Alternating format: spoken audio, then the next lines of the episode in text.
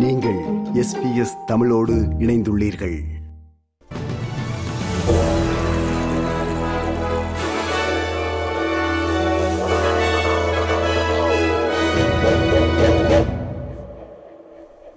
வணக்கம். இன்று ஜனவரி மாதம் எட்டாம் திகதி திங்கட்கிழமை செய்திகள் வாசிப்பவர் ரேணுகா துரைசிங்கம். கனமழை தொடர்ந்து பெய்து வருவதால் விக்டோரியா நியூ சவுத் வேல்ஸ் மற்றும் தெற்கு ஆஸ்திரேலியாவின் சில பகுதிகளில் வெள்ள அபாயம் தொடர்கிறது பாதிக்கப்பட்ட பகுதிகளில் உள்ள மக்கள் பிந்திய வானிலை முன்னெச்சரிக்கைகளுடன் தயார் நிலையில் இருக்குமாறும் இயன்றவரை வெள்ள நீரை தவிர்க்குமாறும் அதிகாரிகள் வலியுறுத்துகின்றனர் விக்டோரியாவை பொறுத்தவரை மழை இன்றும் தொடர்வதால் ஆங்காங்கே பல இடங்களில் வெள்ள எச்சரிக்கைகள் விடுக்கப்பட்டு வருவதாக வானிலை ஆய்வு மையம் ஏபிசியிடம் தெரிவித்தது.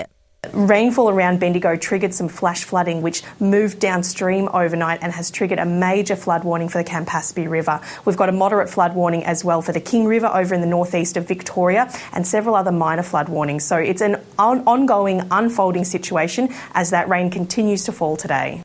நாட்டில் நான்கு ஜிபி கிளினிக்குகளில் ஒன்று அல்லது அதற்கும் குறைவானவையே தற்போது நோயாளிகளுக்கான பல்க் பில்லிங் எனப்படும் மெடிக்கேர் மானியத்துடனான சேவையை வழங்குவதாக ஆன்லைன் ஹெல்த் கேர் டிரெக்டரியான கிளீன் பில்லின் புதிய அறிக்கை கண்டறிந்துள்ளது.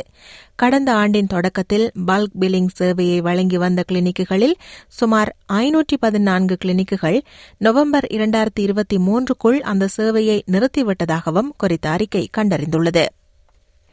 டஸ்மேனியாவில் வீடொன்றில் ஏற்பட்ட தீ விபத்தில் ஒருவர் மரணமடைந்த விவகாரத்தில் நாற்பது வயது நபர் மீது கொலை குற்றச்சாட்டு பதிவு செய்யப்பட்டுள்ளது.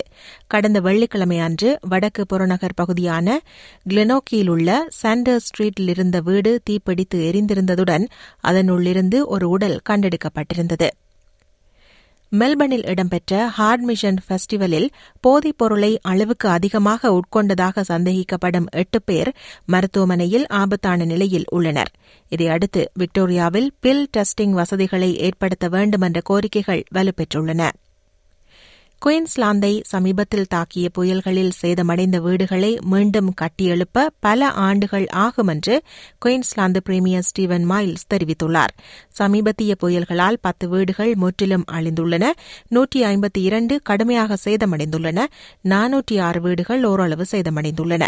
இதேவேளை மின்சாரம் துண்டிக்கப்பட்ட சுமார் ஒரு லட்சத்தி முப்பதாயிரம் வீடுகளுக்கு தற்போது மின்சார வசதி மீட்டெடுக்கப்பட்டுள்ளது. குயின்ஸ்லாந்து குடியிருப்பாளர்கள் எதிர்கொள்ளும் பல சவால்கள் இன்னமும் இருப்பதாக பிரீமியர் ஸ்டீவன் மைல்ஸ் தெரிவித்தார்.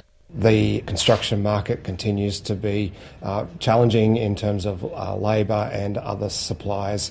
Uh, we have a number of people in emergency accommodation. The housing department will continue to support people who need assistance with temporary accommodation while they get their while they get their homes repaired. But it's true, recovering from this disaster, particularly when it comes to those severely damaged and destroyed households, that's going to take years.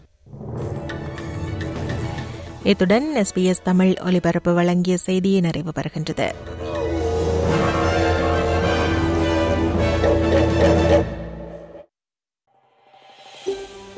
இது போன்ற மேலும் பல நிகழ்ச்சிகளை கேட்க வேண்டுமா? Apple podcast Google podcast Spotify என்று podcast கிடைக்கும் பல வழிகளில் நீங்கள் நிகழ்ச்சிகளை கேட்கலாம்.